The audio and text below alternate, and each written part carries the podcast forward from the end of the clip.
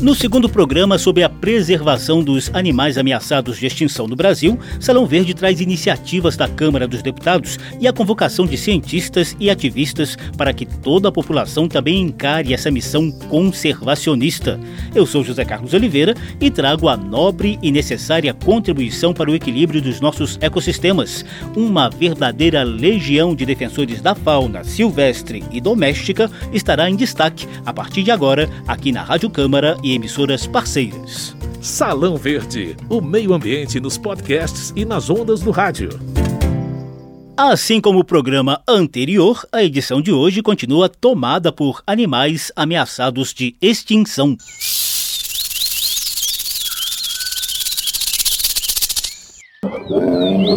Aqui no Salão Verde já mostramos algumas iniciativas de ONGs ambientalistas, empresas e universidades na preservação diária de tartarugas marinhas, baleias jubartes, aves arpias, macacos muriquis, onças pintadas, ararinhas azuis e tantas outras espécies da nossa fauna ameaçada de desaparecer. Só para lembrar, na edição anterior rolou um pouquinho do histórico dos resultados, das carências e dos planos futuros dos projetos como Tamar e Baleia Jubarte, além de iniciativas em curso para a proteção de macacos muriquis no Parque Nacional da Serra do Caparaó, entre Minas Gerais e Espírito Santo, e para a proteção das aves arpias no refúgio biológico às margens do lago da hidrelétrica de Itaipu, no Paraná. Só que essa legião de defensores e protetores da nossa fauna é muito maior de barro que anda no chão. Bem te vi, eu já vi uns três. Beija-flor que cabe na mão. Pica-pau, maritaquiano e o tizilzinho.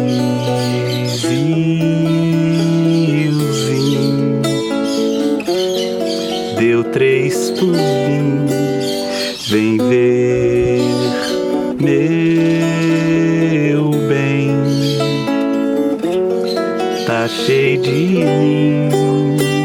Pegando esse gancho da Itaipu Binacional lá no Paraná, fica muito claro que projetos de preservação da fauna estão muito ligados a ações de restauração da vegetação nativa dos nossos biomas. Servidora do ICMBio, a chefe do Parque Nacional do Iguaçu, Cibele Munhoz, é engenheira florestal e mestra em ecologia.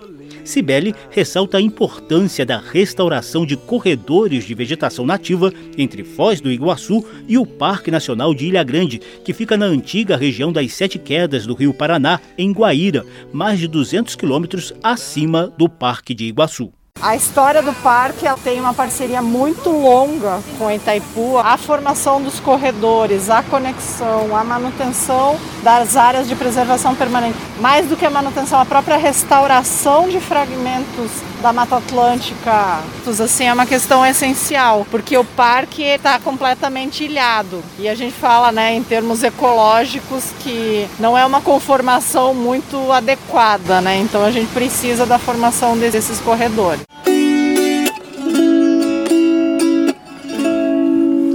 A lista de animais ameaçados de extinção e protegidos no Parque Nacional do Iguaçu inclui onça-pintada, onça-parda, gato maracajá, morcego vermelho e as aves pica-pau de cara amarela e socó jararaca, entre outros. Salão Verde. O próximo quadro do programa traz um brevíssimo resumo do nível de ameaça de extinção de nossos animais silvestres. Ecológicas. Novidades e curiosidades sobre a dinâmica do planeta e da natureza. Ecológicas.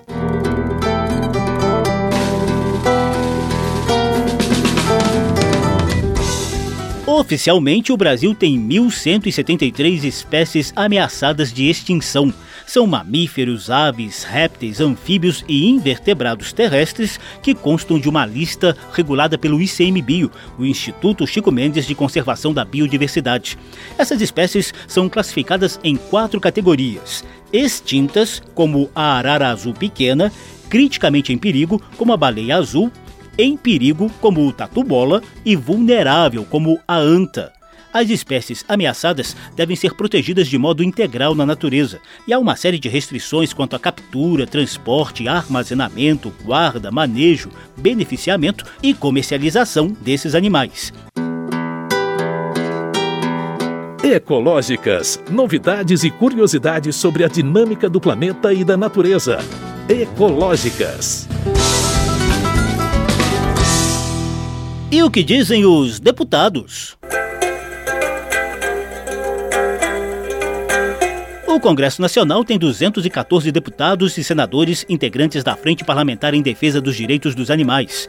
Vamos mostrar agora algumas iniciativas de proteção da fauna apresentadas por parlamentares. Há propostas relacionadas a animais silvestres e domésticos. Por exemplo, a Câmara analisa um projeto de lei que cria a política de acolhimento e manejo de animais resgatados. O texto foi apresentado pelo deputado Célio Studart, do PSD do Ceará, após relatos comoventes de ativistas que arriscaram a própria vida para tentar salvar animais silvestres nos frequentes e intensos eventos climáticos extremos de enchentes e secas.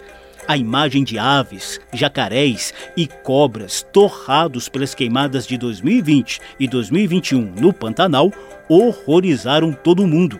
O deputado Célio Studart afirma que a proposta oferece respostas rápidas para o resgate de animais nesse tipo de situação emergencial porque o Brasil até hoje nunca constituiu uma política pública eficiente para realmente fazer ah, o remanejamento, os cuidados, poder direcionar esses animais resgatados nessas tragédias que nós temos costumeiramente para um local onde eles realmente tenham uma atenção devida. Então a preocupação com os animais diante dessas questões que o Brasil passa, ela é importantíssima, tem um clamor da sociedade e tem uma razão ambiental muito forte para que possa caminhar e de fato ser aprovado e constituído enquanto política pública. O projeto prevê o acolhimento e manejo não apenas dos animais afetados por acidentes, emergências e desastres ambientais naturais, mas também os causados pela ação humana.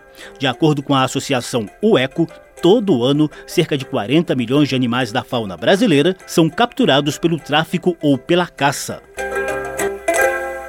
Outro militante da defesa dos animais, o deputado Ricardo Izar, do Republicanos de São Paulo, é autor da proposta que prevê medidas para reduzir o atropelamento da fauna em rodovias e ferrovias do país. São 475 milhões de animais atropelados todo ano nas estradas do Brasil. Isso pode ser diminuído e é por isso que a gente apresentou esse projeto. Além disso, a gente está falando de atropelamentos de animais, mas também muitos desses acidentes envolvem vidas humanas. Lógico, tem que ser aplicado algum tipo de medida, uma fiscalização maior, mas também a questão de educação de trânsito, a sinalização, as lombadas, os sinalizadores sonoros, tudo isso é importante para a gente diminuir esse número, porque hoje é exagerado, não é um título bonito para o Brasil ser o campeão mundial de atropelamento de animais.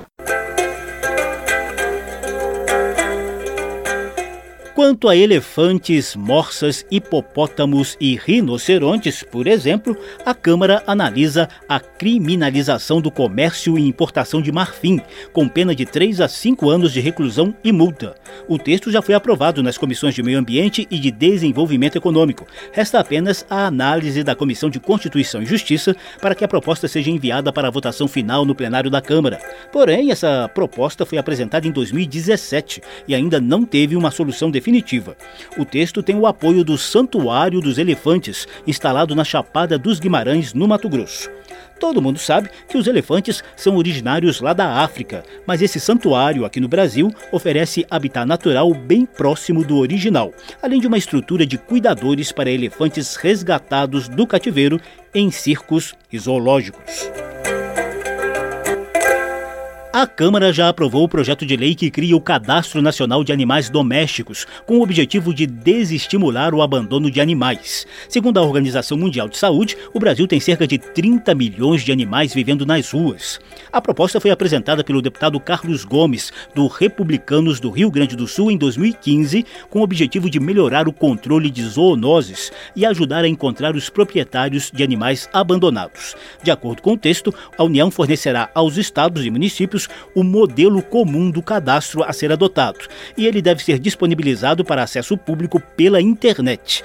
O relator da proposta na CCJ, deputado Luizão Goulart, do Solidariedade do Paraná, explica alguns dos benefícios do cadastro. Dados da Organização Mundial de Saúde mostram que o Brasil possuía, em 2015, quando o projeto foi apresentado, cerca de 30 milhões de animais vivendo na rua, abandonados. Esses dados comprovam a necessidade de se fazer um cadastro dos animais, que viabilizará inclusive a identificação dos responsáveis pelo abandono e permitirá que sejam tomadas as medidas cabíveis. Além disso, o controle de zoonose será bastante eficaz. Os dados poderão alimentar pesquisas científicas sobre as mais diversas áreas e o mais importante, a sociedade, que a cada dia mais se preocupa com o bem-estar animal, poderá exercer o controle social, detectando irregularidades das informações prestadas. Apesar de muitas resistências, alguns deputados defensores dos direitos dos animais têm conseguido emplacar novas leis no país. Está lá na lei. Pode conferir. Está lá na lei. Anote aí, está terminantemente proibida a eutanásia de cães e gatos de rua por órgãos de zoonose e canis públicos. É o que diz a Lei 14.228, em vigor desde outubro de 2021. A única exceção é nos casos de animais com doenças graves, contagiosas e incuráveis, que coloquem em risco a saúde humana e de outros animais. Essa excepcionalidade deverá ser comprovada por meio de laudo técnico. A lei surgiu de proposta dos deputados Ricardo Izar e Célio Studart. Segundo Izar, o poder público precisa implementar ações efetivas de controle da população de cães e gatos. A gente não tem políticas públicas de castração e controle populacional. E a gente vem lutando há muito tempo para mudar essa realidade no Brasil, mas política de controle populacional se faz com castração e adoção, não com matança de animais em centros de zoonose. O animal não tem que entrar vivo e sair morto. Ele pode sair adotado, com uma nova família, com amor, com carinho, com atenção. O deputado Célio Studart comemorou a nova lei. Não haverá mais a possibilidade de nenhuma gestão, de nenhuma administração pública terceirizando ou não terceirizando esse serviço de zoonose, abater um animal que estava na rua saudável, abater um animal que já sofreu com maus tratos, abater um animal que já estava era passando fome, e sim ter que cuidar. Dependendo da abordagem da proposta, algumas tentativas dos parlamentares protegerem a fauna silvestre têm encontrado mais resistência do que nos casos ligados aos animais domésticos.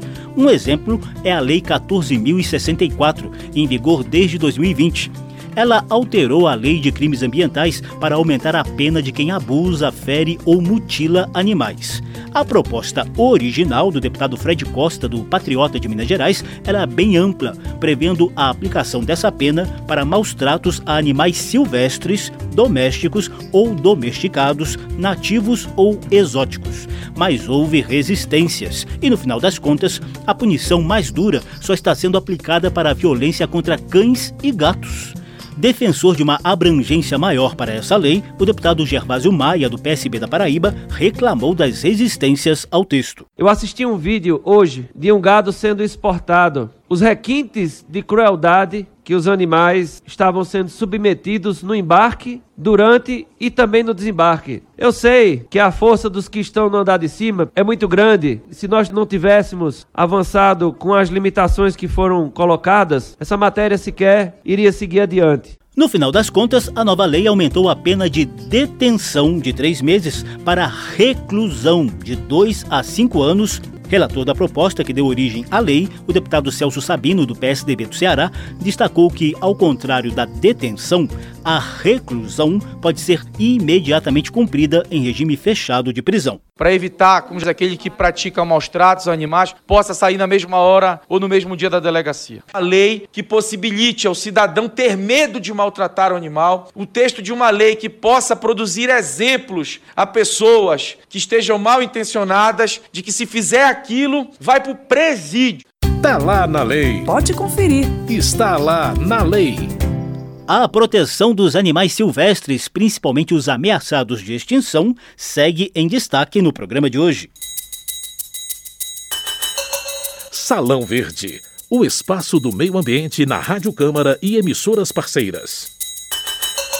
Por falar em emissoras parceiras, faço aqui um agradecimento à Web Rádio Cidade 87 FM de João Pessoa, lá na Paraíba, pelos elogios à nossa edição aqui do Salão Verde, dedicada às lições socioambientais de Aziz Absaber, geógrafo e ambientalista. Na medida do possível, a gente vai registrando aqui a interação com as emissoras parceiras que ajudam a espalhar a sementinha socioambiental de Salão Verde pelo país inteiro. Mais uma vez, obrigadíssimo pelos elogios da Web Rádio Cidade 87 FM de João Pessoa, lá na Paraíba. Dica da semana.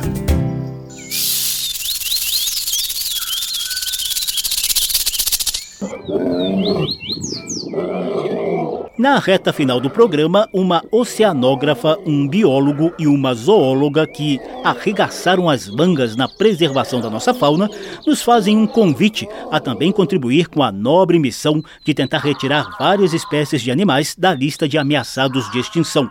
A oceanógrafa Neca Marcovaldi conta a parceria da população em geral nas diversas ações do projeto Tamar. A sociedade é o nosso principal parceiro em relação ao cuidado de não colocar lixo na praia, cuidar para não colocar luz artificial diretamente nas áreas de desova, que desorientam as fêmeas e os filhotes, e nos visitar, porque através da compra e dos ingressos do centro de visitantes, o recurso que é gerado, além dos empregos, é é integralmente aplicado de volta na conservação dos animais e nos trabalhos de educação ambiental. No site tamar.org.br você confere as 23 localidades onde o projeto Tamar está presente no litoral brasileiro. Só para você ter uma ideia, tem centro de visitantes ou lojas no aeroporto de Salvador, na Praia do Forte e na costa do Sauípe, na Bahia, no arquipélago de Fernando de Noronha, no oceanário de Aracaju, em Sergipe, além de Vitória, no Espírito Santo, Florianópolis, em Santa Catarina e Ubatuba, no litoral de São Paulo. O biólogo Eduardo Camargo também tem um convite semelhante para você conhecer melhor, interagir e ajudar nas ações de proteção de baleias jubartes, toninhas e botos cinzas. Todas as nossas ações de educação ambiental visam conscientizar e trazer a população para mais perto das questões ambientais, do valor do nosso patrimônio natural. Quem quiser contribuir, acesse o nosso site, visite as nossas mídias sociais, curta, compartilhe. Também pode visitar nossos espaços físicos na Praia do Forte, em Vitória. E quando você vai e faz um passeio desse, você está contribuindo, está agregando valor econômico à baleia viva. O site onde você descobre como interagir com todas essas ações é bem fácil: baleiajubarte.org.br. Repetindo, baleiajubarte.org.br.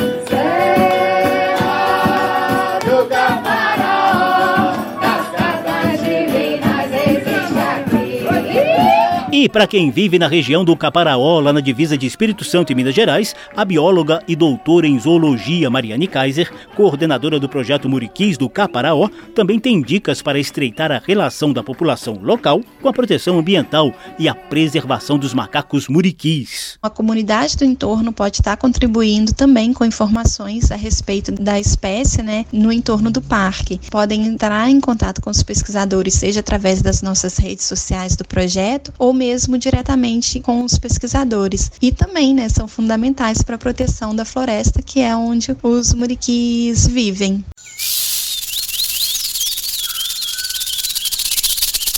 Agora há pouco a gente citou o Santuário de Elefantes, que oferece habitat natural para animais resgatados do cativeiro em circos ou zoológicos. Eles têm uma página na internet, elefantesbrasil.org.br. Nessa página, há informações para você ajudar a iniciativa por meio de doações ou da adoção de um dos elefantes do santuário. Repetindo, elefantesbrasil.org.br. A conservação da nossa fauna e a proteção das mais de 1.100 espécies ameaçadas de extinção no Brasil ganharam duas edições seguidas aqui no Salão Verde. O programa teve produção de Lucélia Cristina, edição e apresentação de José Carlos Oliveira. Se você quiser ouvir de novo essa e as edições anteriores, basta visitar a página da Rádio Câmara na internet e procurar por Salão Verde. O programa também está disponível em podcast. Obrigadíssimo pela atenção. Tchau. Salão Verde o espaço do meio ambiente na Rádio Câmara e emissoras parceiras.